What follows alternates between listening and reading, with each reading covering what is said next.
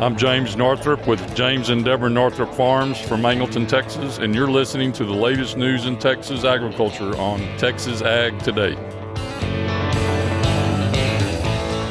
Welcome to Texas Ag Today, a daily look at the latest news in Texas agriculture. Texas Ag Today is produced by the Texas Farm Bureau Radio Network, with the largest farm news team in the Lone Star State. Now here's the host of Texas Ag Today, Kerry Martin. Hello, Texas. We are locked, loaded, and ready to roll with another edition of Texas Ag Today. All you got to do is jump on in with me and buckle up. We're going to take a ride around the Lone Star State as we cover the most important industry in this greatest state in the nation, Texas agriculture. In the news today, illegal immigration has caused so many headaches for Texas ranchers over the last couple of years. But there's a bill in the legislature that may help ease that burden a bit. We'll have more on that coming up to kick off today's show. My name is Kerry Martin. I'm your host along with the largest and most experienced farm news team in the Lone Star State. And we're all standing by to bring you the latest news in Texas agriculture, from the piney woods of East Texas to the rocky ranges of the Trans-Pecos, and from the Panhandle down to the Rio Grande Valley. State water priorities in the Texas legislature. I'm Tom Nicoletti, and I'll have comments from the Texas Senate Chairman of the Water, Agriculture, and Rural Affairs Committee on Texas Ag Today. When it comes to getting into farming, there can be a variety of ways to do it. I'm James Hunt, and coming up on Texas Ag Today, we'll bring you the unique story of how one man became a Texas High Plains farmer. This is James Duncan from East Texas, wondering what do we do next? This question is always up for discussion, and weather is always the cause. We'll have those stories plus Texas wildlife news and a complete look at the markets all coming up. The flood of illegal immigration over the past two years has caused countless damage to Texas farmers and ranchers in the form of stolen or broken equipment, cut fences, and the threat to their lives. A bill in the current session of the Texas legislature aims to relieve a small part of those troubles by limiting the liability that ranchers face due to the damage done to their ranches. Uh, what we're trying to do this year in the state legislature is have a law that exempts ranchers from any liability, such as cattle being on the road, uh, caused by illegal immigrants' uh, activities that, say, cut fences or cut water lines or any of those sort of things, or that steal cars, steal vehicles, um, uh, run into run into you know buildings. We're trying to have a, have a law that would fairly exempt the the ranchers and the landowners from liability on that account. That's Arthur Uhl, president of the Texas and Southwestern Cattle Raisers Association. He says the prospects look good for passing the bill. We think that we'll have good support as long as we can clearly evidence the damage and the unfairness of the liability. I think we'll have success, and we've really received some a pretty good response so far. So we're we're very optimistic. The legislation is House Bill number seventy-three. Corn planters are rolling in deep South Texas. Luke Etheridge is a regional agronomist for B A S F. He covers a territory from East Texas down to the Rio Grande Valley. Yeah, Kerry, I think we fired up the corn planters right around the first of February, maybe the last week in January. You know, the ten-day forecasts look really good for having some warm weather. Um, they're going to be limited on moisture this year unless we get some rainfall. I talked with uh, Dwight Jackson, National Cotton Council, the other day about you know, what the anticipation was on the irrigated acre, um, especially cotton down in the valley. And I think it's going to be down just a little bit. It was down a little bit last year, probably down a little bit more this year, um, just from the lack of irrigation water. They're probably going to run out without, you know, some significant rainfall that comes down the, the, uh, the river. And now that planters are in the field, Etheridge doesn't expect them to stop until the last cotton seed is in the ground. You know, if corn planters are not rolling, you know, all the way up north, close to Victoria by now. I know they're north of, you know, in, in San Patricio County, north of Corpus, they're rolling. Um, you know, they're probably not going to stop unless we get a significant weather event pushed through here Um, they're going to go right into milo, and then they're, they're not going to stop. They're going to go right into cotton. B A S F Regional Agronomist Luke Etheridge. Water issues are front and center in this year's Texas legislative session. Tom Nicoletti has more from the state capitol. Texas agricultural producers want protection of the rights of landowners, farmers, and ranchers to surface water and groundwater. That is a priority issue for them in the current eighty-eighth session of the Texas legislature. Texas Senate Water, Agriculture, and Rural Affairs Committee Chair Senator Charles Perry of Lubbock recently addressed water issues before farmers and ranchers representing the Texas Farm Bureau. The Lieutenant Governor's asking me what my water plan for the session looks like. It's going to be a water supply bill. First time in the history of the state of Texas that we've actually, in effect, put some leverage to private sectors to go out and develop water sources undeveloped today, specifically marine produced, marine desal, produced water desal, and brackish water desal are all supply opportunities that are not currently supplying us water today, that if we develop them and develop them correctly, we may end up solving our water needs for a long, long, long time. It's a billion dollar seed fund. It would establish a fund that would allow private sector to leverage opportunities to go out and acquire water from other states that have said they're willing to sell us water. There's a lot of acre feet on the table as we speak from being able to acquire water from someone east of here. We as a country and as a state cannot let those opportunities go by. Between the produced water study that I did last session, and we'll have pilot projects this year to prove out the concept, that is a quarter of a million of acre feet of water on the low side of recovery that could stay in a very water-deprived area of the state, this part of the area that produces our fiber and fuel. That is Texas Senator Charles Perry, chair of the state's Senate Water, Agriculture, and Rural Affairs Committee. I'm Tom Nicoletti with the Texas Farm Bureau Radio Network. When it comes to getting into farming, there can be a lot of different ways to do it. James Hunt looks at the unique story of how one man became a Texas High Plains farmer. In many cases, if you ask someone how they became a farmer, the answer is they were born into it. But that's not exactly the route taken by Jesse Wieners. Wieners did not grow up on a family farm, but as a child he did go to school every day on a campus right next to the AgriLife Research Farm in Bushland. I remember as a young kid in the first, second, third, fourth grade, I'd see them out there harvesting the plots and see the combines go in and see them planting, and I just knew that that's what I wanted to do. I didn't know how I was going to do it. I just knew that I wanted to do it. Now, aside from spending some summers in Colorado, where some of his relatives did have a farm, Wiener's journey toward becoming a farmer himself began by first becoming a rancher at a very young age. The first check that I ever got, I was about twelve years old, and I saved my money up, and I bought two pregnant cows, and I grew my herd from there. By the time I was twenty-one, I had about one hundred fifty cows, and I was leasing some pasture land north of Amarillo. Wieners continued with cattle until that big drought that began in two thousand eleven. Like many other cattlemen at that time, he wound up selling off his animals. But those same drought conditions gave him another opportunity. At that time, a lot of people were baling corn stalks, and corn stalks were bringing quite a bit of money. And I saw a lot of corn stalks sitting in the fields, and they were going to the feed yards, but they couldn't find trucks to get them there. So I decided at that time I was going to sell my cows, get out of the cattle business, and I was going to buy some trucks, and I was going to start trucking corn stalks or hay to the feed yards. In our next report, Jesse Wieners tells us how owning that business ultimately allowed him to become a row crop farmer. I'm James Hunt on the Texas Farm Bureau Radio Network.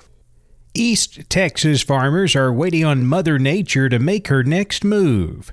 James Duncan has an update from Marshall. In northeast Texas, we're blessed with Great Lakes, natural wilderness habitat, diverse farm and ranch opportunities, and weather, as in the case everywhere across the state of Texas, always affects our success in production of all our crops. We don't get as dry as many, nor as cold as most, but we do get the moisture, and we've really got the moisture. Now, in the month of January, we got uh, eleven inches recorded on one of the farms right next to me, and so I know this is, generally speaking, all the way across this side of Texas, this amount of rainfall. we're used to getting it, but it always causes problems if we get real dry. So we're looking for a springtime to come that'll give us some normal type weather where we get a little moisture along, a little dry, so that the crops really get to growing. This really wet weather that we've had is detrimental to our good winter pastures that we're doing really, really well, and they're just too wet to graze right now on a heavy concentrated area. So we've had to move some of our cross fencing and let open those pastures up just a little bit more here in the last few weeks. But as we look at the things coming for producers in the beef cattle industry, the market just looks really good. We we have really watched that thing move up a little bit in the future, so we're looking for good prices this spring on many of our cattle. Problem is this: we don't have them to sell. We have reduced our herds to great lengths to make profit, to stay in the business and keep things going. So we got to wait and see what happens now as far as our calves that come off. If we can get those weights up and keep the prices along where we are, we'll be okay. Just keep the weather coming, though. Keep the grass growing. We'll start hay production early this year if things continue like they are. James Duncan reporting from Marshall for Texas Ag Today. Black bears play an important role in our ecosystem. I'm Jessica Domel, and I'll have more coming up on Texas Ag Today. Lamb and meat goats are commonly raised on improved pastures, but parasites are a big problem. Texas veterinarian Doctor Bob Judd has more on that coming up next, right here on Texas Ag Today.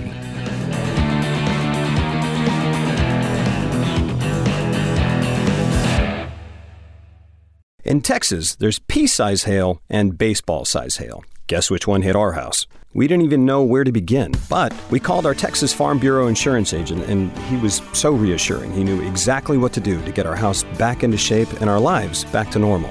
Now, we're even more thankful for the roof over our heads. Visit Texas Farm Bureau Insurance today at t f b insurance dot com to insure your home for Texas-sized weather. Coverage and discounts are subject to qualifications and policy terms and may vary by situation.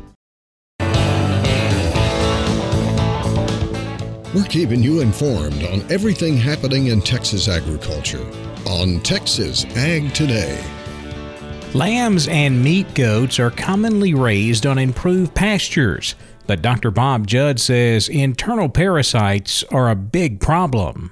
Resistance to intestinal parasites is a serious problem in these animals. Some sheep and goats are more resistant to parasites, and a study was performed to determine resistance and to determine if supplementing with protein would increase immunity against the parasites. Over a three-year period, six grazing groups contained eighteen animals each, with six Suffolk, six Katahdin, and six goat wethers. Three groups were not supplemented, while the other three groups received whole cottonseed. Each year, all animals were dewormed prior to the start of grazing with valbazin, levamisol, and ivermectin. After the initial deworming, only individual animals were administered the combination of the dewormers when their FAMACHA score was three or greater. The FAMACHA score is determined by checking the color of the inner eyelids and comparing that to a chart. The chart has three color levels of one to five, with one indicating normal pink color of the membranes, while five has almost white membranes. Anemia, or low blood count in sheep and goats, is generally caused by intestinal parasites called hemoncus. The FAMACHA score, fecal egg counts, and red blood cell counts were examined to estimate the number of parasites present and the degree of anemia. This resulted in animals only being dewormed when the FAMACHA score was three or greater, and decreases the number of animals that were dewormed. Katahdin lambs were the most resistant to parasites, with goat kids being the most susceptible to parasites, and Suffolk lambs intermediate. Supplemental protein with whole cottonseed did seem to lower the fecal egg counts in goat kids, but did not have an effect on Katahdin lambs, which were more resistant to gastrointestinal parasites. I'm Doctor Bob Judd. This is the Texas Farm Bureau Radio Network. Black bears play an important role in our ecosystem. Jessica Domel has more in today's Wildlife Report. A multi-year study on black bears is underway in far west Texas. Researchers from the Borderlands Research Institute at Sol Ross State University radio-collared several bears in the fall in cooperation with landowners and the Texas Parks and Wildlife Department so we can learn more about their habits and ecology as population numbers increase in that part of the state. Amanda Vielstedt, postdoctoral research specialist at B R I, says that as a larger carnivore, bears play an important role. Their presence alone can regulate the behavior of those smaller carnivores like coyotes that can also be considered nuisance animals by some people. And then also because they're very generalist in their diet, they eat quite a lot of nuts and fruits and berries. And so when they consume those food items, they then disperse the seeds once they pass through their system. And so they provide several very important roles in their ecosystem. And so when they come back into the ecosystem, it's naturally going to be more diverse and more healthy. And that is only going to benefit all of the species that we all care about. And also it's going to benefit the people that live on the land too, that, you know, want to enjoy wildlife. As part of the project, the Texas Parks and Wildlife Department is working with landowners and business owners in the area to help reduce the likelihood of human-bear conflicts. Due to declining black bear populations, they are a protected species in Texas. It is against the law to hunt, harass, or kill them. Those with black bear issues are encouraged to contact the Texas Parks and Wildlife Department. For the Texas Farm Bureau Radio Network, I'm Jessica Domel. It's time to check the markets. Jessica will be back with a complete look at all of the livestock, cotton, grain, energy, and financial markets coming up next. Keep it right here on Texas Ag Today.